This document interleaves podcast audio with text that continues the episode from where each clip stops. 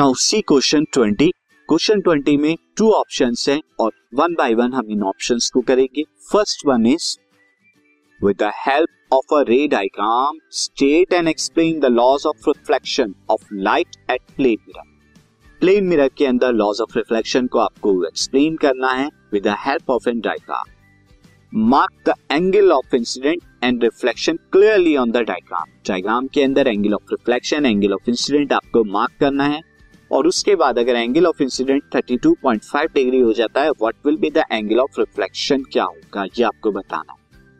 तो डायग्राम के लिए आप क्या करेंगे? सिंपल एक प्लेन मिरर लीजिए और बीच में आप नॉर्मल ले लेंगे। उसके बाद आप इंसिडेंट रे कराई एंड देन रिफ्लेक्टेड रे इस तरह से आगे like this incident and reflected ray उसके बाद मार्क कर देंगे angle of incident angle of reflection मैं यहाँ पे मार्क कर देता हूँ। This is I and this is R ये आपके हो जाएँगे angle of reflection and angle of incident like this अब आपसे ये कहा जा रहा है कि अगर एंगल ऑफ़ इंसिडेंट यानी आई की वैल्यू हम यहाँ पर क्या ले लें?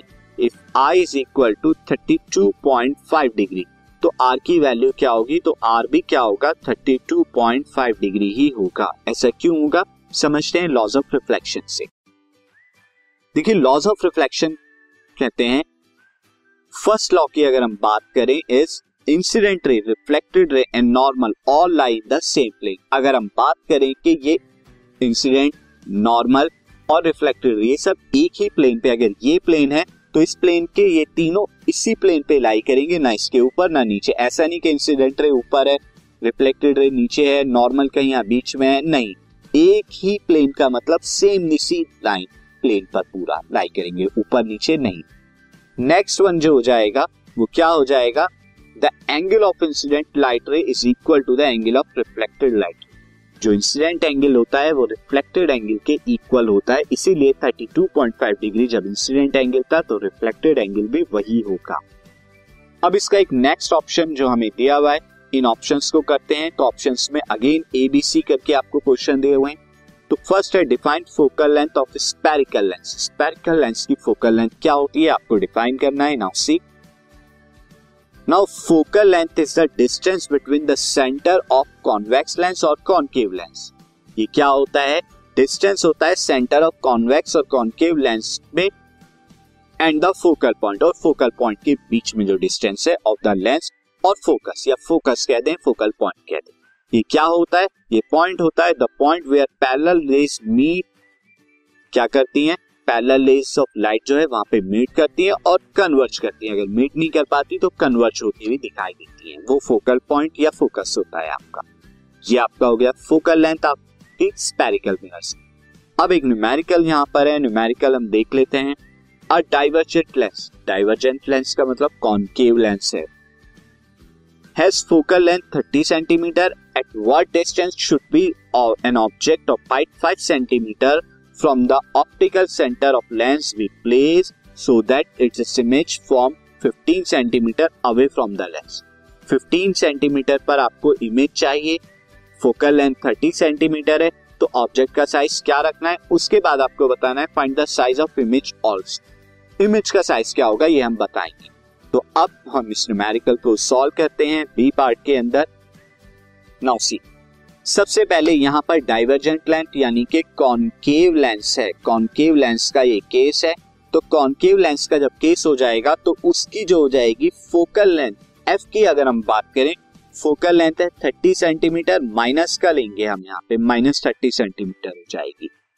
इमेज जो है वर्चुअल बनती है यहाँ पे। जब वर्चुअल बनेगी तो वी जो हो जाएगा इमेज का डिस्टेंस भी माइनस का होगा माइनस के फिफ्टीन सेंटीमीटर अच्छा ऑब्जेक्ट यहाँ पे इरेक्ट होगी तो ऑब्जेक्ट को मैं H one object size object का जो साइज़ होगा, वो यहाँ पर हम सीधा ही रखते हैं तो एच वन जो होगा पॉजिटिव हो जाएगा, जो कि फाइव सेंटीमीटर आपको गिवन अब सिंपल आप क्या करेंगे? लेंस फॉर्मूला का यूज़ करेंगे तो by lens formula by lens formula हम यहाँ पर lens formula one by F is equal to one by V minus one by U होता है. वन बाई एफ़ की वैल्यू कितनी हो जाएगी? Minus thirty. One by V की value minus fifty and minus one by U. One by U को मैं left से, राइट से लेफ़्ट की तरफ़ ले जा रहा हूँ तो प्लस का हो जाएगा। आप focal length one by minus thirty को मैं लेफ़्ट से राइट की तरफ़ ले जा रहा हूँ तो पॉजिटिव हो जाएगा।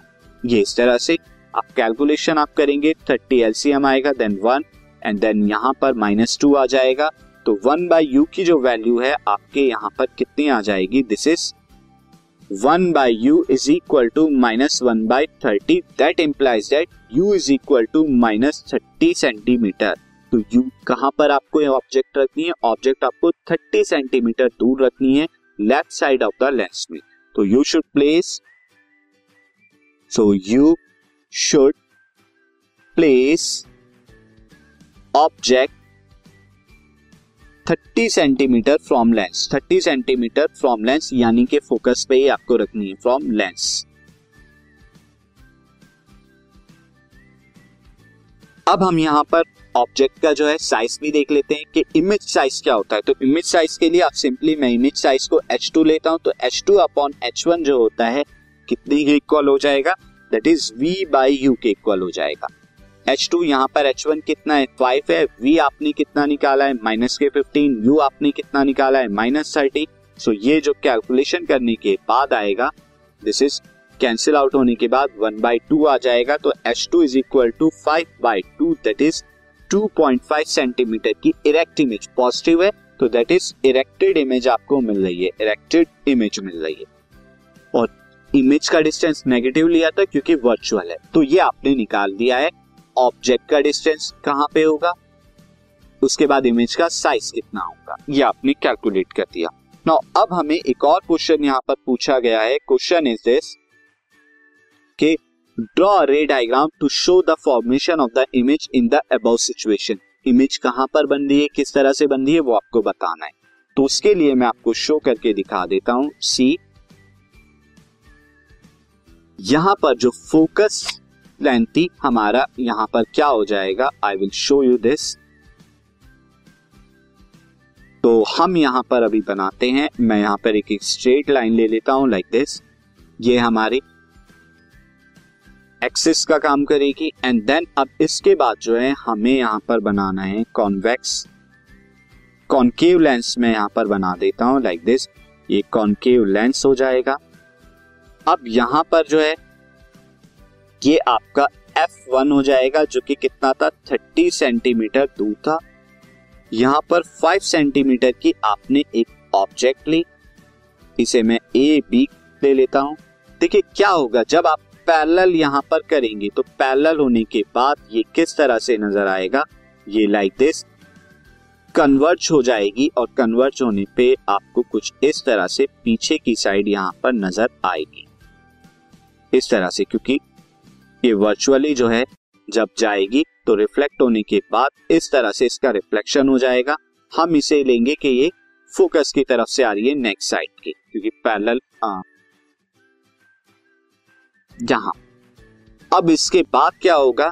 नेक्स्ट हम जो ऑप्टिकल सेंटर से यहाँ पर करेंगे तो लाइक दिस अब इन दोनों को अगर हम माने तो इन दोनों में इस तरह से यहाँ पर मीटिंग होगी, मैं यहाँ पर ये मुझे नीचे लेना है।